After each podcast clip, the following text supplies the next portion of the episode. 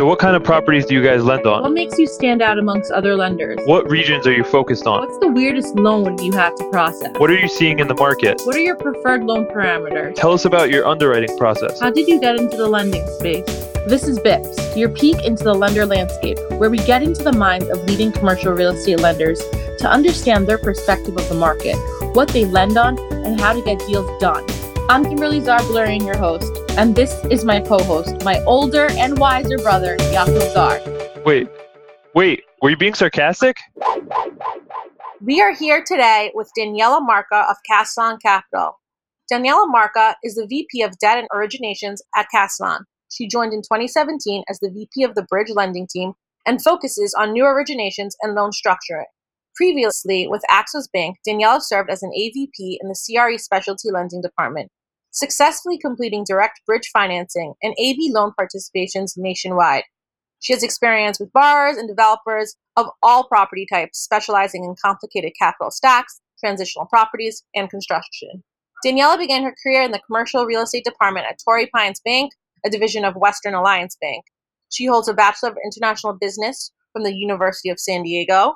Daniela is also an active member of Girl Gang CRE, a NYC based professional network designed to connect women in commercial real estate, and she's also a member of the Real Estate Council of Carnegie Hall. Most recently, Daniela helped finance a $1.8 million retail acquisition outside of Las Vegas, where the borrower was originally scheduled to close with a CMBS lender. But the CMBS lender backed out last minute due to COVID concerns, and Daniela was able to help close that deal by the 1031 deadline.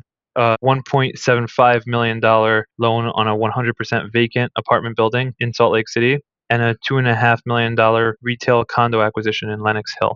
Daniela, thank you so much for being with us today virtually. We'd love to hear from you a little bit about what you do for Cast On, what you focus on there.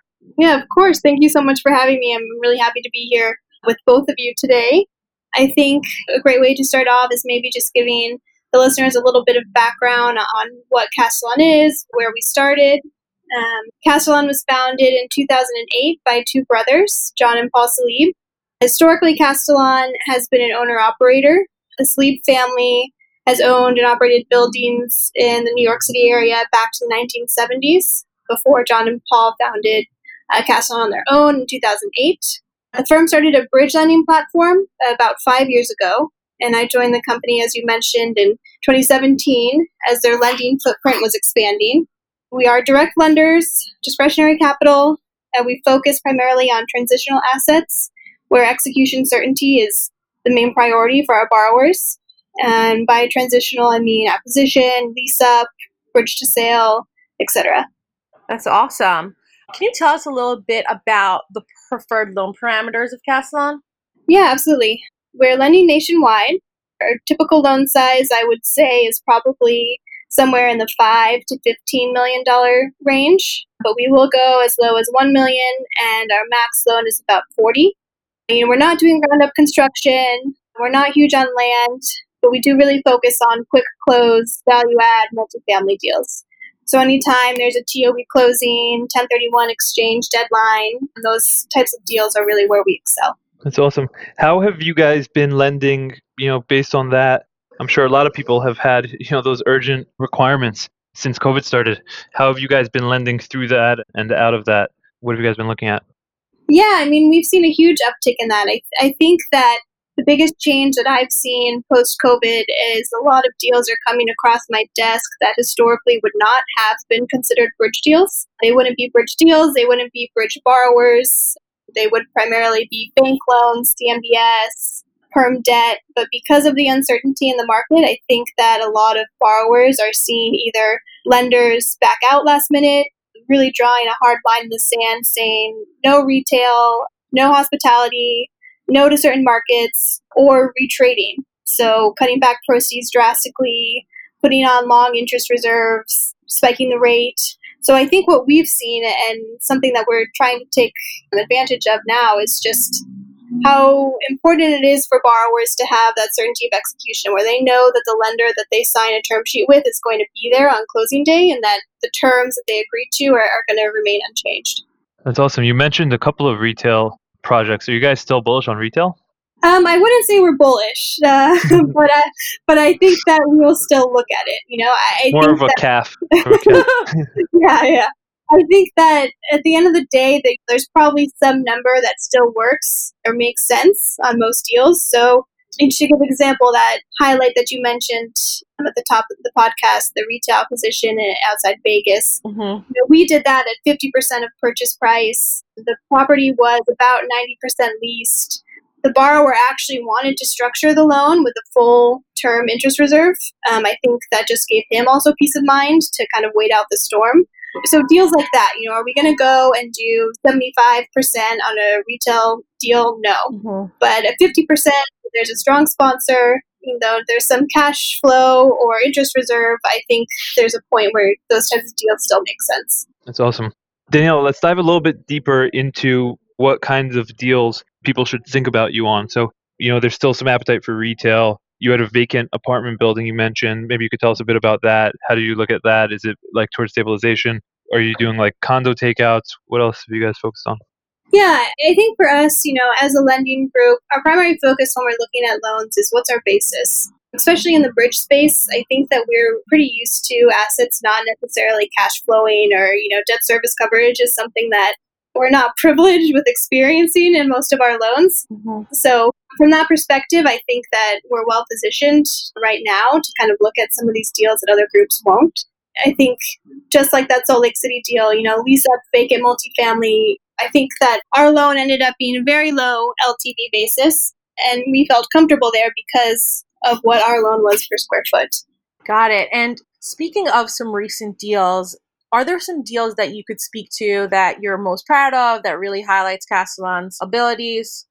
Yeah, I think one of the deals that I always like to like I remember very fondly was a multifamily acquisition deal in Jacksonville, Florida. It was an $18 million loan. It came to us, it was actually the lender backed out. I think it was a Fannie or Freddie term loan, hmm and the borrower was purchasing it on 1031 extension. hmm And I guess the lender actually didn't really back out, but they just couldn't meet the deadline. Got it. So it was brought to us through a broker that we work with, and this borrower was not a typical bridge lender. He was very skeptical of taking bridge debt, and he had just been burned by you know his traditional lender, and so he was very much questioning, how do I know that you're going to be there when I need you in five days? hmm So, you know, Castellan, as I mentioned, we, we have all discretionary capital. You know, we don't rely on a life insurance company or some other fund in the background to approve and essentially fund our deals. Okay. So that's how we're able to move so quickly. So basically, we got on a call with this borrower and told him, look, we'll show you a bank statement that shows you all of our, our capital ready to deploy. Um, does that get you comfortable? And he was like, yeah, a little bit, but not totally. And so we said, okay, what if we wire a certain portion of the loan into escrow to be held until we close? It was five day closing. And so we said, well, we'll wire a portion into escrow as long as you pay interest on it. But I think we originally started at 5 million of the 18. And what we ended up doing was wiring the full 18 million into escrow to hold for the five days, just basically pending legal documents. And that got him comfortable. Wow. wow. That guy sounds like he had some serious bridge lender trauma in the past. yeah, some PTSD.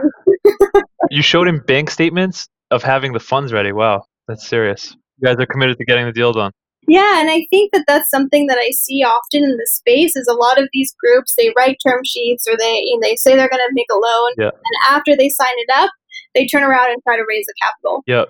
And that's it's not a very well positioned place to be in Yeah. because that's where you have risk of not being approved and things like that. We see that all the time. I mean, we see that scenario often. It's, I think, a really important thing of dealing with the right bridge lender. And the bridge lenders that you want to really have those long term relationships are the ones who have the capital when you need it. And, you know, like you're saying, sometimes you're paying more, but it gets the deal done. And you mentioned up front as well, you know, when COVID started, a lot of deals that could have gone conventional financing ended up coming into the hands of bridge lenders. And a lot of conversations that I was having with people was like, look, if you have a good deal and the returns are decent, taking bridge for a little bit is not going to hurt you that much. You're better off getting the deal done and having the right partner to help you get it done and come back and optimize it later on.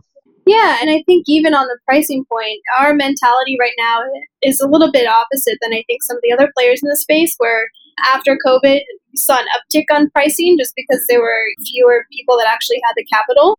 But our view is we would rather do safer deals at a lower basis and a lower rate than Mhm. get riskier and get those double digit returns. It just it doesn't feel like the right time to take those risks right now. For sure, for sure. And so, would you say that was your most challenging or the weirdest loan you had to close?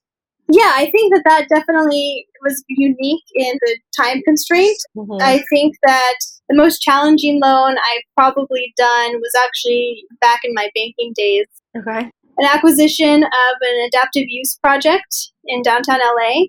We were scheduled to be the A piece, and there was a B lender that was coming alongside to, to close with us. That B lender actually was backed by a life insurance company. And, you know, two weeks before closing, somebody from that life insurance company drove by the property without really having any context for the area and what was going on um, in downtown LA at that point, and they backed out. Wow. So we were the A lender trying to meet a 1031 deadline, and the B lender backs out. Of course, the borrower was panicking, but we were pretty committed to getting the deal done at that point. So we were able to restructure the loan, you know, within the two week time frame. We added some additional boot collateral, things like that. But I think being the A lender to still close and the B lender backs out, that's pretty unheard of. So that was definitely an interesting and challenging loan. Wow, wow, wow. Thanks for sharing that. Daniela, you know, there's a lot of talk about default rates and people paying rent and, you know, where the market's going. What do you think? Do you think that we're headed into a crisis? Do you think that bridge lenders are going to be okay? What are your expectations? Yeah, I mean, I think one of the biggest concerns in the market right now is just the inability to really predict what's next. Mhm. You know, I think multifamily has taken some value cuts, but in general, the expectation seems to remain that demand will stay relatively stable. And with retail and hotel, it's hard to tell. I think that really depends on sponsors' ability to support the property and the downturn, which, however long that is, we don't really know. But I do definitely think that are, there are some defaults coming. I think they're going to be, you know, later into this year, maybe fall, early winter. I was actually speaking to a friend in the banking sector the other day, and she told me that the majority of their portfolio has been placed on forbearance with zero payments through November. Yep. And in some cases, they even went as far to not just forbear property mortgage interest payments, but also business credit cards. Wow. So to me, yeah, it's a little scary. I feel like that just kind of gives a little bit of a false sense of security, and the other two kind of drop in a minute. But I think come November, that's kind of when we're going to start seeing that. But you know, I think the difference this time in the downturn versus other recessions is that everybody does seem to be pretty well capitalized. I think in the space, whether it's bridge lenders or other parties, everybody's kind of frothing to get into the NPL um, no purchasing space. So I think that once banks are ready to unload some of this, you know, there's going to be a line around the block of, of no buyers that are ready to, to come in, you know, close on the notes and probably pay, if not par, you know, just a slight discount or none at all. Yeah. But do you guys buy notes? Yeah, we've looked at a few. I think it, it all kind of depends on the structure of our fund, but we did buy, I want to say, two That's awesome. last year. So we're in the space, but I think that it really just has to make sense. Got it, got it. That's great. So we'll see where it goes. Yeah, yeah. so let's get a little personal. Not too personal, but a little personal. so I'll start off by asking this, and I love asking this question as a woman who also works with a lot of people in real estate and a lot of men. What would you say is your biggest challenge you face as a female in a predominantly male industry? Yeah, I mean, I think it's no secret that commercial real estate is a male dominated industry, Mm-hmm. especially on the finance and capital market side. Yeah. You know, I think every woman in our space can probably relate to or has experienced that only woman in the room feeling. Yeah. But I think what I find encouraging and I'm choosing to focus on more is how much that's changing. Mm-hmm. You know, I think historically careers were so often categorized by gender, Mm-hmm. and I just don't think that's the case anymore. More and more women are not only joining the space, but they're excelling and, and adding an immense amount of value. So I'm really proud to see that change. I love that. And I think the industry as a whole is learning to benefit from more of a diverse workforce, Mm-hmm. and excited to see how that continues to grow over the next five to ten years. 100%. I completely agree with that. And it, it is inspiring to see people like you and other strong women being the face on the real estate publications and really being a driver of the industry. What advice would you have for young people getting into the space, females getting into the space, people who are interested in commercial real estate and finance? Yeah, I mean, I would say obviously learn as much as you can and meet as many people as you can. I don't think that I can emphasize enough how big of an impact networking has had on my career. I think that just making those connections, meeting people down the line, it pays off in tenfold. Because you never know somebody that you meet in 10 years where they're going to be in the space, what they're doing, and it all just kind of circles back to just having those connections, knowing people, and building just strong working relationships. That's awesome. Daniela, it sounds like you guys are all working remotely. You mentioned to us that you guys are not going to be back in the office for a little bit. How's that been? How's that transition to remote work been for you guys? What have you found that's been productive? What tips do you have for other teams who, you know, are still settling in? Yeah, you know, it's been good. To be honest, when it started, I thought it was going to be a bigger challenge than it has been. I think historically, commercial real estate hasn't always been the most tech savvy industry. I think uh, we can, can be behind um, other industries in that regards a lot. But what we've done is we've really just utilized a lot of cloud softwares. Um, we use a program called Monday where we basically put our pipeline into a virtual platform. We're actually having pipeline meetings, video conference twice a day now. Wow. My opinion is actually in some aspects, it's become a little bit more productive. Wow. Because we work on a more organized schedule. Mm-hmm. Whereas I think in the office before, the pipeline was kind of whenever we had time throughout the day, and sometimes that ends up being seven o'clock at night, you know. and now it's like, all right, we're at nine thirty in the morning, and we have one at three o'clock in the afternoon, and it's just kind of uh, it's worked out a lot better than I originally anticipated. I agree. I think people who are now meeting in Zoom are just finding it much easier. They're saving more time less time is spent getting to the meeting and the small talk. It's down to business, I think, a lot of times now. Yeah, that's, I think, how I've stayed productive and organized is really just kind of building out my calendar and my schedule for the day and just sticking to it. Mm-hmm. Of course, there was a couple bumps and hiccups when we were started out, but I think now things are running pretty smoothly. I agree. I agree. That's awesome. Any interesting hobbies or activities that you picked up while being in quarantine? Um, you know, my big quarantine purchase was I bought a piano. Ooh. Whoa. That's the best answer we've gotten so far. That's the most productive answer we've gotten. Yeah. Yeah. We've only gotten like Netflix shows, not to say that finishing or binging a show isn't productive, but piano, okay. Yeah, yeah. I think when April and everything hit, I was feeling really stressed and wanted just some sort of um, release. And I historically I played as a child. I'm a lot rustier than I thought I would be, so that's been a little bit of a, a buzzkill, and it hasn't got as much use as I thought that it would. But I still don't regret the purchase. wow, um, that's awesome. I actually failed piano in college. I had to take it as a course. Really? So you're doing better than me. I have painful memories of my orchestra teacher in fifth grade telling me to not play while the rest of the class continued because I was so interruptive and offbeat. So the concept of playing music really scares me. I'm going to focus on technology and real estate instead. yeah, I don't think music's really our forte in our family. In our family. um, Danielle, thank you so much for joining us today. We wish you all the best during this time. Thank you. Yeah, thank you for having me. It's been great speaking with you. What is the best way for our listeners to contact you? Um, you know, I'm I'm pretty available. Uh, short of giving out my cell phone number on the live podcast, I would say uh, you can reach me by my email, uh, dmarca at Castellan RE. Okay. That's uh, D as in dog, Marca, M A R C A, at Castellan RE, C A S T E L L A N R E dot com. Awesome. We will also have the email in the description. And thank you again for joining us. Yeah, thank you again for having me. It's been great. Thanks a lot, Danielle. Great to meet you. You too. Take care. Thanks for joining us for this episode. We hope you learned something new. Tune in next week when we speak to another lender in the industry. Until then, take care. This was BIPS, your peek into the lender landscape. As Jay Z says, you don't have to go home, but you gotta get the hell out of here. Kim, everyone's already home. Oh.